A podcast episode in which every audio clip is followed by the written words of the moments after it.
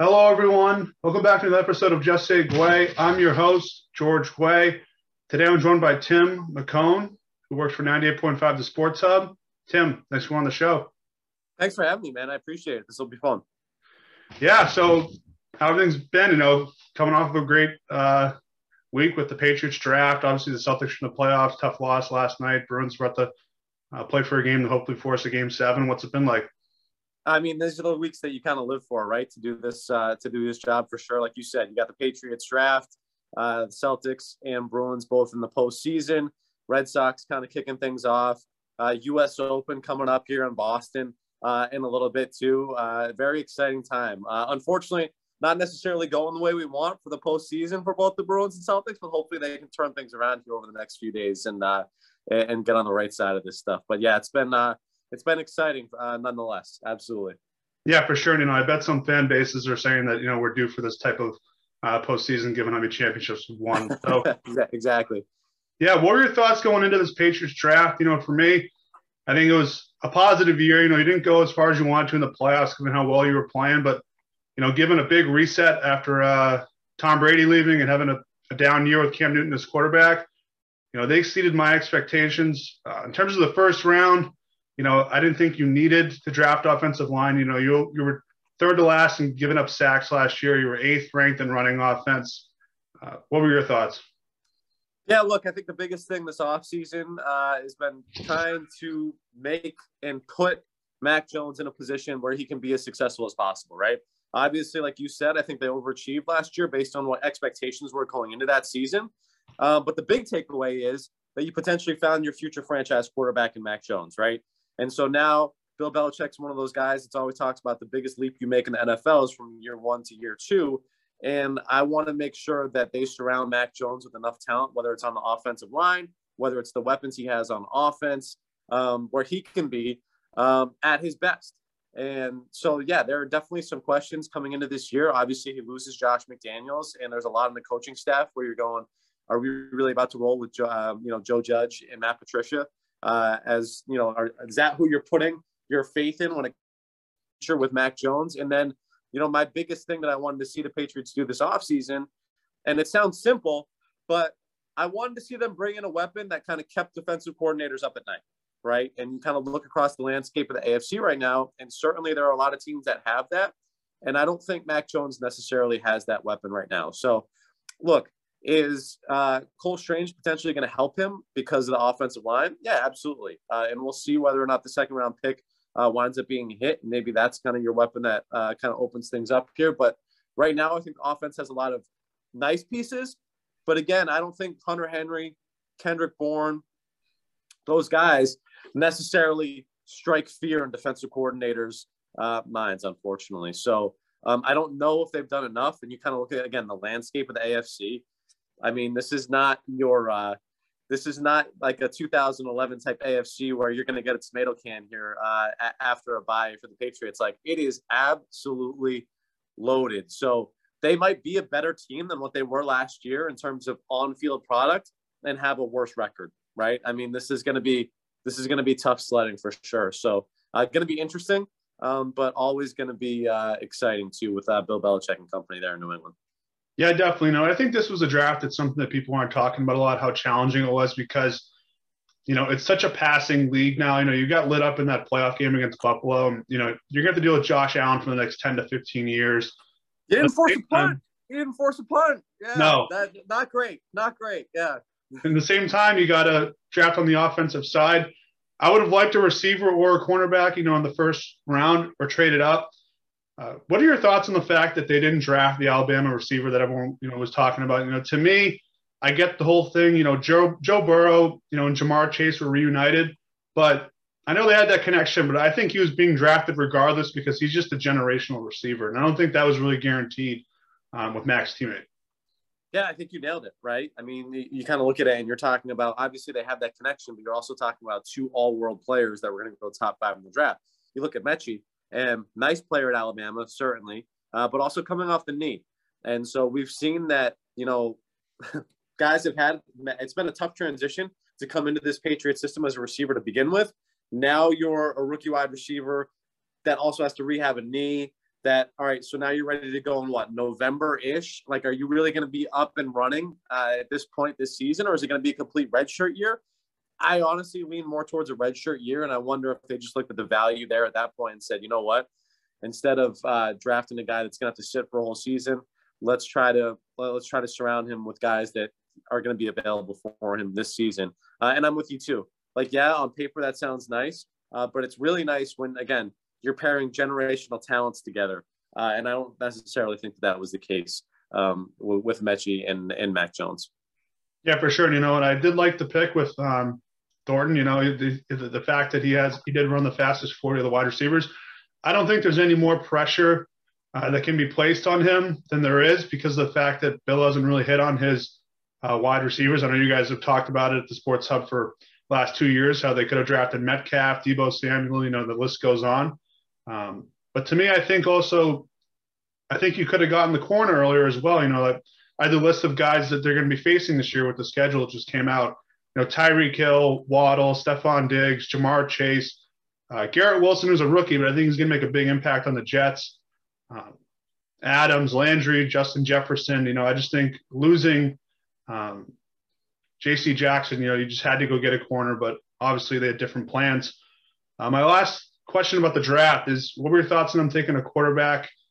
Uh, I know that uh, he broke all the records this, in college, but to me, this kind of reminded me of the, the kicker pick a few years ago, where you really could have gotten a quarterback later in the in, the, in round. It's really not a need, but you know, obviously we saw during COVID when Cam Newton couldn't play, uh, it was a crisis. So what were your thoughts on the, uh, that pick?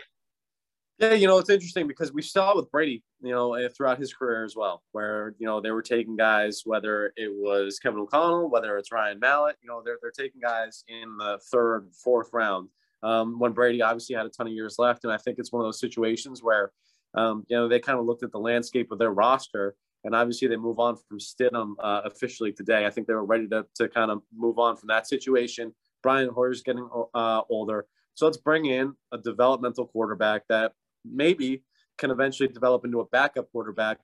And I'll tell you what, you know, you kind of look across the landscape of the N F L and how much guys pay for backup quarterbacks. If you're bringing in an established guy, you're going to pay him a decent amount, even if he's your backup quarterback. And I think that the Patriots have always kind of viewed it as a situation where if we can keep that in-house and groom a guy that's capable of stepping in for a game or two and have him on a salary of a fourth round rookie contract, that's a huge win for us.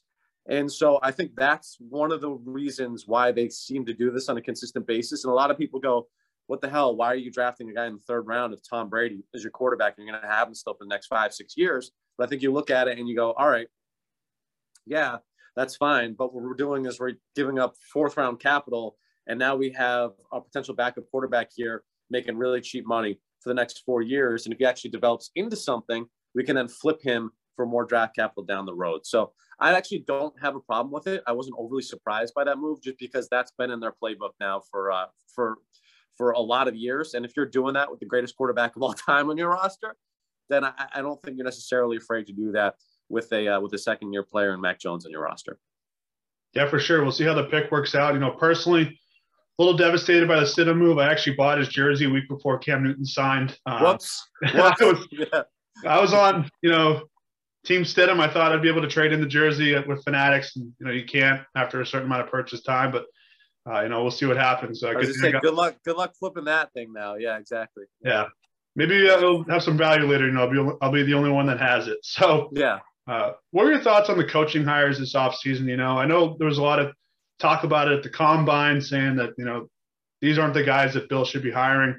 You know, my personal opinion on it, you know, I think, in terms of the hires, you know, I wouldn't want these guys being head coaches because clearly they've shown that they could. You know, Patricia in Detroit, Gates in New York, uh, and same with Joe Judge. But, you know, their track record as assistants has been solid. So, you know, I, I personally actually wanted Bill O'Brien to come to New England, uh, that Alabama connection, and he's been here before. But uh, we'll see what happens. But what are your thoughts on the hires?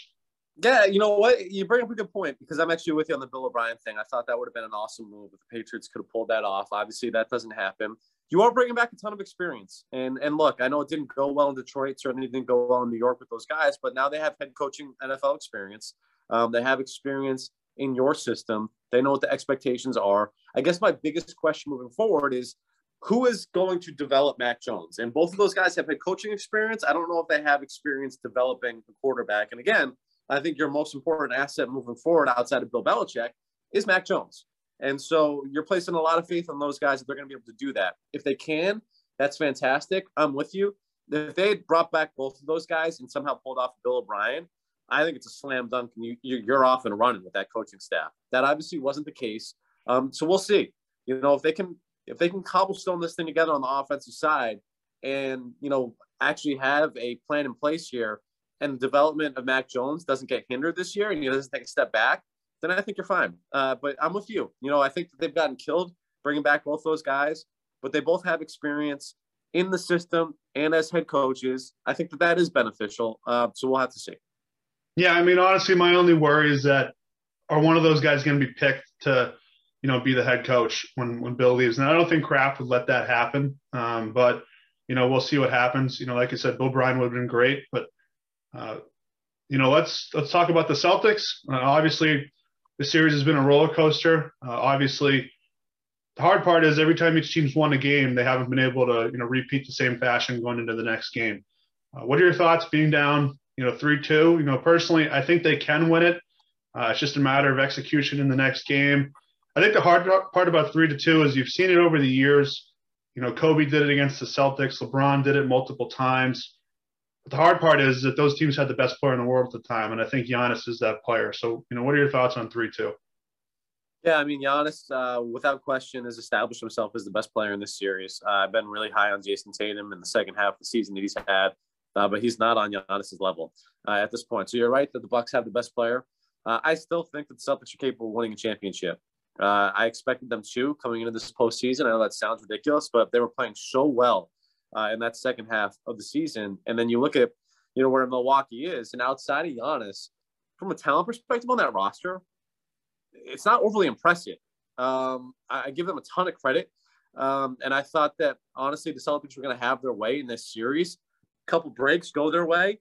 And, and obviously, this thing's different. I still can't believe that they blew uh, game five in Boston. Uh, I thought that they had that thing sewn up. If that's the case, I think this series is over. Obviously, that's not uh, what took place. I think they're still capable of knocking them off. Uh, like you said, I don't count them out by any stretch because I do think that they ultimately are the best team in the Eastern Conference. This would be a devastating loss, uh, no doubt, for the Celtics if they weren't able to pull this off, because I kind of liken it back to the two thousand nineteen run uh, that the Bruins had, where it felt like this thing just kind of opened up. And you get past Big Brother and Kyrie Irving and, and Kevin Durant in round one against Brooklyn, which – Uh, I was kind of pounding the table. I wanted that matchup. You took care of business in that one. Chris Middleton goes down for the Bucks, and you look at Miami that's potentially coming out. They just look old. They're not one hundred percent. If Philadelphia somehow manages to get past there, they're not one hundred percent. Like, this thing just kind of opened up for you. Huge opportunity for the Celtics, and what a wasted opportunity it would be if they weren't able to pull this out. Because, again, I think they, outside of injuries, I think they established themselves as the best team in the Eastern Conference. So this would be – This would be disappointing if the Celtics weren't able to pull this out, no doubt. Yeah, and, you know, they've been the best team in the Eastern Conference clearly for the last, you know, a few months or so since January. You know, whatever flipped the switch. Yeah, that's a great point. It's not, it's not like this, they got hot in the last three weeks of the season. It's been an extended, extended amount of time where they've been the best team in the Eastern Conference. And, I mean, they were hammering teams at the end of the regular season, uh, mowed down Brooklyn. And I just thought that they were going to keep this thing rolling in the series. And, again, they've had – outside of game one, they've had opportunities, and they just haven't been able to capitalize on it. I think that's been the frustrating thing. You look at game five, there's no reason that the Celtics should have lost that game. Uh, all, all self-inflicted uh, mistakes that they had uh, that kind of cost them the game in game five. Yeah, you know, I think the hard thing about that game last night is I think they close out every other team in the league except two. You know, Milwaukee, those are the champions, so you really got to knock them out. And I think the only other team that could have, you know, came back from that fast was Golden State, and just because of the three-point shooting and the championship pedigree. But, you know, like I said, the last time I think we saw a team go down three two on the road and come back was LeBron James with Cleveland. But, you know, I think, you know, we don't have LeBron James. But my only Celtics question is, in terms of Rob Williams not being healthy, is this something that you push him to play? Like, you know, we could have really used him in that last few seconds last night on Bobby Portis. But, you know, if he gets hurt in that last few seconds and, you know, we move on and we don't have him, it's such a bigger risk as well. Yeah, I mean, it's tough because I just don't think he's one hundred percent, which is frustrating. So, I mean, again, could you have used him in that one situation? I guess, but, like, I, I have to imagine that it's more than just soreness. I know that that's what we're listening as, um, where if you're not dressing for playoff games, I don't think you're close to one hundred percent, because I think if you are, you're dressing and you're playing in that game. So the fact of the matter is, I, I think you, you you do your best to hold him out for as long as you possibly can, try to get him right. And maybe if you can advance here uh, to the finals, he's he's one hundred percent by that. You know, I think you just, you kind of bide your time. Again, losing Robert Williams is huge. The Bucks don't have the second best player on their team right now, and a guy that averaged nineteen points a game against you in the two thousand nineteen playoffs in Chris Middleton. So even without Robert Williams, he was a huge piece in the regular season. I still think you should take care of business against this team. Al Horford's been fantastic for you. Uh, and again, the wins have been right there. You kind of snatched them out of your, your, your own grasp here with, with some of the mistakes that you made. Uh, so no, I'm not overly concerned with Robert Williams getting back in this series. You should still be able to take care of business. Yeah, you know, my last point about this team is that this is the first time they've really been battle tested in the playoffs since game seven of the bubble. So uh, it should be interesting. But uh, Tim, thank you so much. Let's hope for a Celtics win, and uh, we'll stay in touch. Awesome. Thanks so much for having me, man. I appreciate it. Let's do it again. Yep. Have a good one.